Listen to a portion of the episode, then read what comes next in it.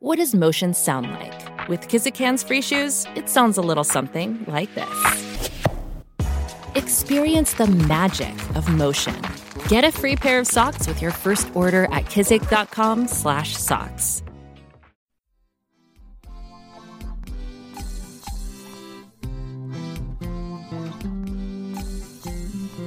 Welcome to Baldhead Bible Podcast, making the Bible come to life, featuring the expository preaching of Dr. John Katzian.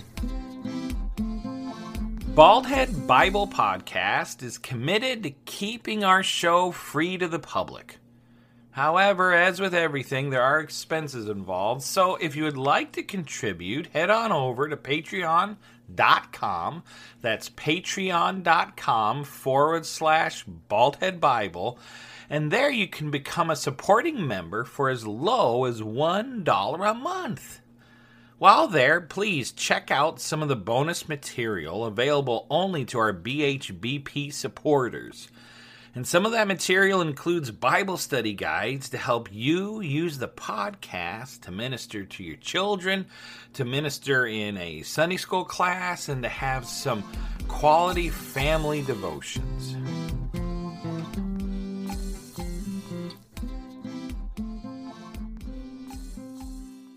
Jesus stood there, his face streaked with sweat, blood, and tears. He was scared enough of the trial to come that he had asked his father, his, his Abba, his daddy, to find another way to complete the plan, another way to pay the penalty for humanity's sin. But the answer kept coming back no. No, this was the only way. And in submission, Jesus, every time he prayed, ended his prayer with the same phrase Not my will, Father, but yours be done.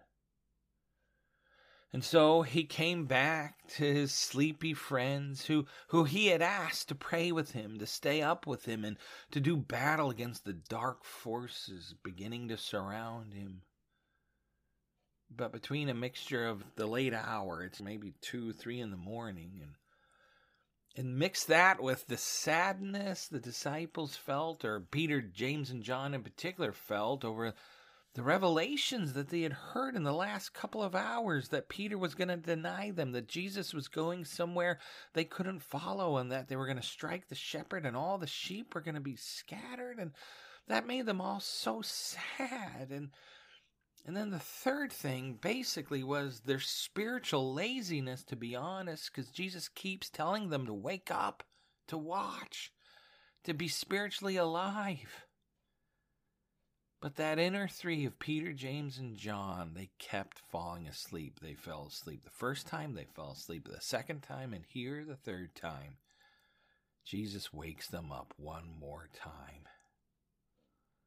But you know, when you read the account in the Gospels, when he wakes them up, Jesus, this time, he sounds different. He sounds like a man with a stronger spirit, ready to complete the will of the Father, no matter the cost. And here came the beginning of the end. See, Jesus can see a company of soldiers with the betrayer Judas leading the way. See, Judas had left the Last Supper. And at that point, his intent was to betray Jesus. And so Jesus goes to the Jewish officials, and they find a company or a legion of Roman soldiers. And so Judas says, I'm going to lead you guys, and we're going to go arrest Jesus. And Judas knew exactly where to go. Judas knew exactly where Jesus and the disciples would be, their favorite spot. Even at 2, 3 in the morning, he knew they would be at their favorite spot the garden, the Garden of Gethsemane. So Judas was about to lead them out. But before he does, he stops and says, All right, I want you to know. He's probably yelling this so they all could hear it. I will reveal who this man Jesus is with a kiss. The book of Mark basically says that the type of kiss Judas mentions at that point is a peck on the cheek. Whoever I give a peck on the cheek to, that is Jesus, and arrest him. And so he sets out with between 300 to some people think as large as a thousand Roman soldiers and, and officials. And I think he probably led somewhere in the region of about 600 people out that morning. And he led them out of the city of Jerusalem and towards the garden. Now remember, this is early, early morning, so it is pitch black dark. Some people think it was between 2 and 5 in the morning. Think around, I think around 3 a.m. It is dark. And so the soldiers and the officials and Judas have to hold torches, flaming torches above their heads to see where they are going. And that's how Jesus sees them this winding line of torches making their way towards him through the garden and he sees his ex friend coming towards him with this mass of humanity behind him. He even tells the disciples around him, Look, the betrayer is here. Later on in the exchange, it's interesting. Jesus calls Judas his friend. But at that moment, seeing Judas leading the men towards him, Jesus is honest and he calls out what Judas is doing. Look, my betrayer is here. Well, Judas walks up with this mob of people behind him, these soldiers and officials all holding clubs and swords, and they surround Jesus and the disciples. And in the middle of all this, Judas walks up to Jesus and calls Jesus Rabbi, which is a term of respect. And then he does the most disrespectful thing he's going to ever do. He calls him rabbi and walks up and he kisses Jesus on the cheek. But according to Mark, this was no quick peck on the cheek like he said he was going to do earlier. No. This was a more caring, you are my friend. I love you type of kiss on the cheek. And to me, this is one of the things that points to how evil Judas was. I mean, he could have pointed him out to the soldiers. He could have kissed Jesus' hand. He could have bowed down to him specifically, but instead, he chose a kiss that says to Jesus, I, I care about you. I'm your friend. A kiss on the cheek that conveys a, a warm, friendly greeting. That's what Judas gave Jesus. But instead of a kiss, of greeting and friendship and love as it looked like it was. Instead, in reality, it was a kiss of betrayal can imagine Jesus wipes the saliva of the kiss off of his cheek and he turns to Judas. And the Bible records that Jesus asks Judas, Judas, he asks him this question Judas, are you going to betray me with a kiss? He's essentially saying, Judas, are you going to betray me with an act of friendship, an act of love and respect? You're going to use that action to have me arrested and killed? Judas, Judas. I'm telling you, Judas was truly evil. Judas then turns to the crowd around him and asks who they were seeking. And the soldiers and officials, they say, We are seeking Jesus of Nazareth. And then, when they say we're seeking Jesus of Nazareth, then something amazing happens. I think one of the most amazing things to happen during this whole scene when they say, Hey, we're looking for Jesus of Nazareth, Jesus turns and says, I am he. That's all he said. I am he. But when he said those words, something incredible happened. When Jesus says, I am he, the 600 plus men who are surrounding him are boom, flattened to the ground. They're just knocked flat on their backs. But it seems in that moment that the word he may not have been included by Jesus in the original statement. Many people believe what Jesus said was, in fact, two words, not three. The two words he said were, I am. Boom! They're knocked to the ground. The two words he said were, I am the very name of God. And at that moment, at that moment, Jesus, in saying the very name of God, reveals his power, reveals that he is God.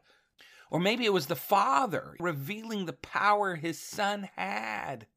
I wonder if it was the use of the word I am, the very name of God, that knocked these men to the ground. Or did God the Father reveal just a little bit of the glory Jesus had given up to save sinful man through his arrest, death, and resurrection?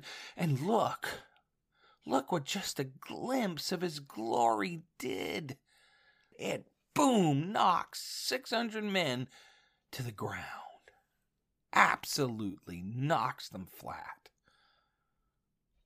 Well, the men get back up, and Jesus asks them again, who, who are you seeking? And they repeated, Jesus of Nazareth, to which Jesus once again says, I am. And, and I wonder if at that moment they're like, oh, oh, and they wince. Oh, oh, no, good, good. We're not knocked to the ground again.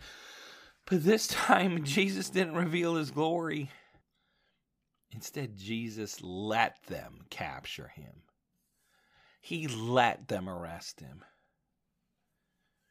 See, Judas at that moment, I think he leapt for joy. Yes, he's probably thinking. He's probably thinking he's vindicated. He had finally arrested this big fake Messiah. Now, the question here, and the question that comes up is how could Judas go from adoring disciple to seeking to humiliate and destroy his good friend Jesus? When did this falling out, if you want to call it that, occur between Judas and Jesus? Well, I believe on Judas's side, it had been building for a while now. Judas had been outwardly following Jesus and the disciples, but deep down inside, Judas knew he, Judas, was a hypocrite. John says that Judas had been stealing money from the treasure bag and using it for his own gain for some time. And I think the turning point for Judas was an incident where Jesus allows this big alabaster jar full of perfume to be opened and poured all over his head and hair.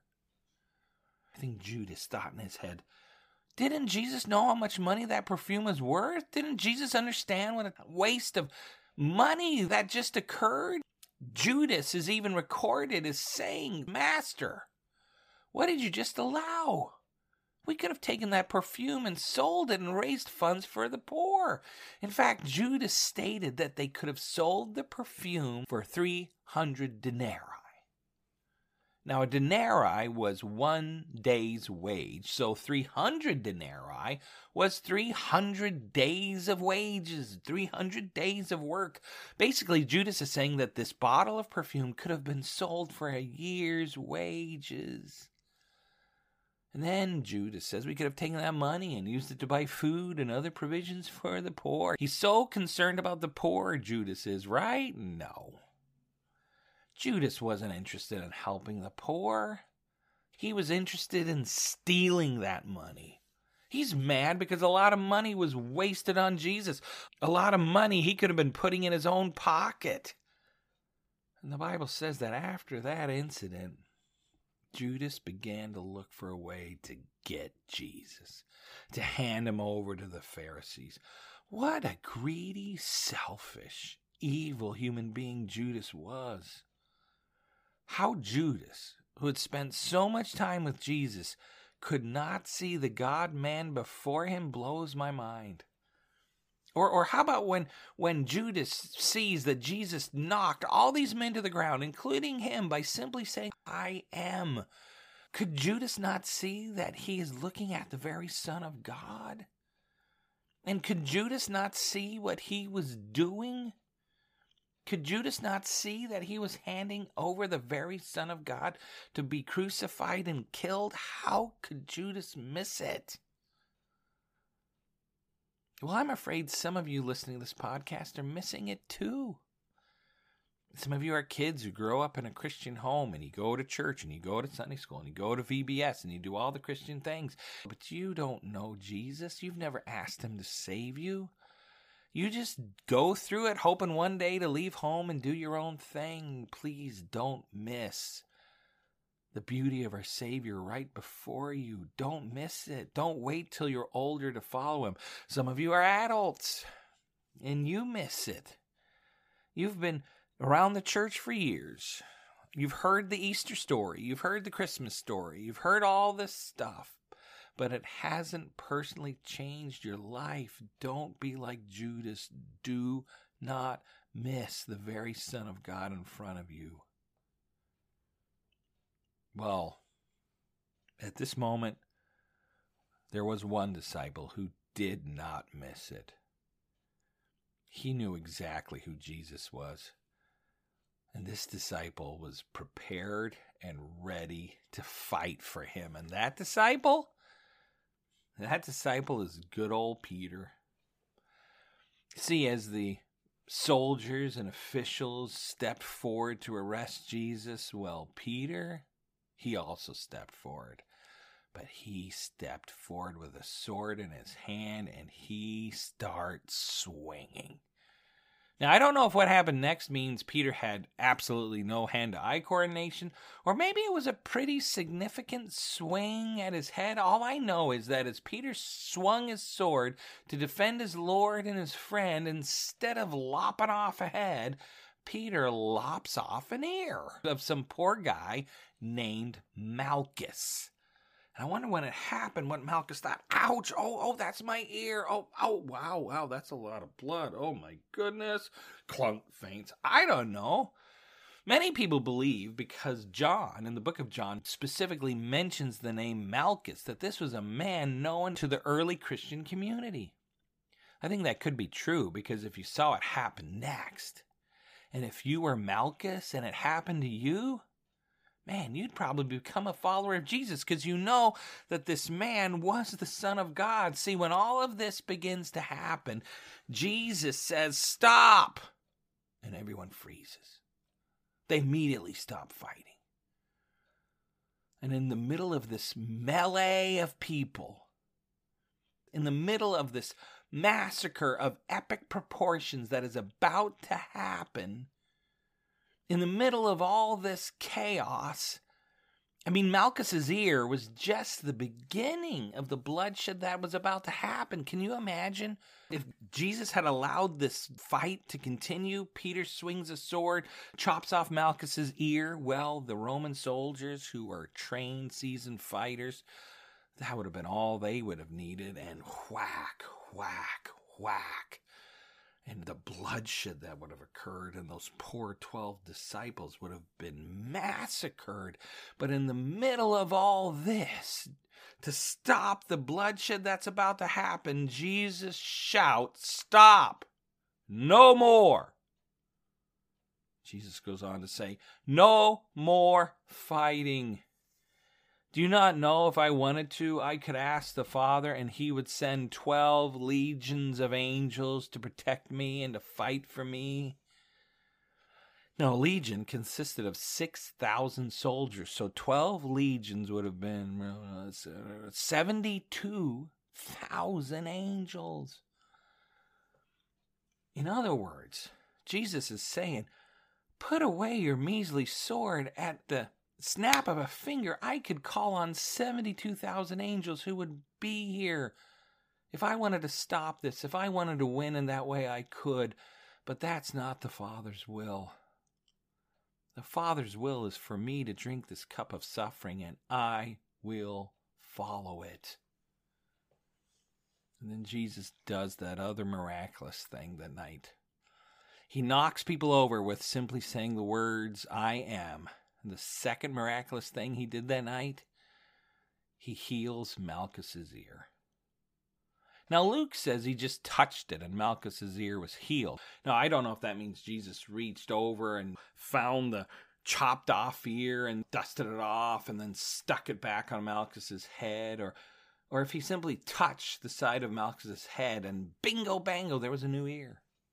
Now, my question is if he did it that way, did Jesus match the ear on the other side, or did he make this new one cooler looking? So, you know, years later, Malchus, who's a believer, could point to his ear and say, hey, this one, look, this odd one, this one was created by Jesus, but look how perfect it is, you know.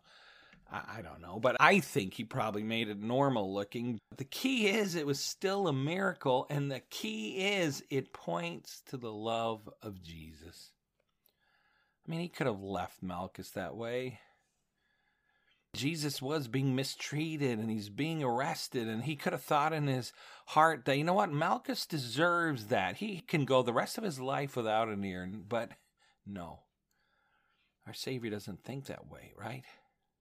He thinks he's a God of love.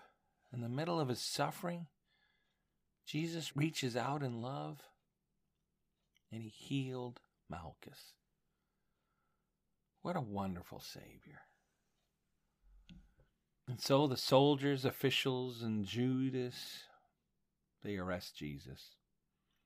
And it says at that moment, the disciples all ran. No one hung around. They didn't want to get arrested, so they ran. They didn't want to be seen with Jesus at that moment, so they ran. After they saw Peter swing a sword and fail, and after they saw that Jesus was not going to fight, they all ran. But not Jesus. He allowed them to bind his hands he allowed them to take him under arrest, even though he could have called 72,000 plus angels to stop it. He allowed all of this to happen, to be led to his death. But he did all of that with you and me in mind. He went to his suffering. He went to that horrible death on the cross because he knew it was the only way to pay for the sins of the world, for my sin, and for your sin. And he also knew, as the Son of God, he was the only one who could do it. So they arrested him and led him off to die.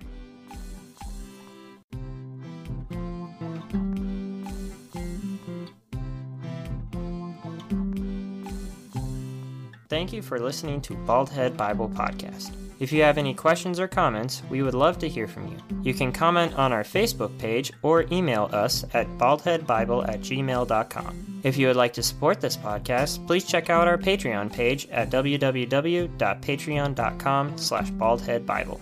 Baldhead Bible Podcast, making the Bible come to life. New episodes added every week.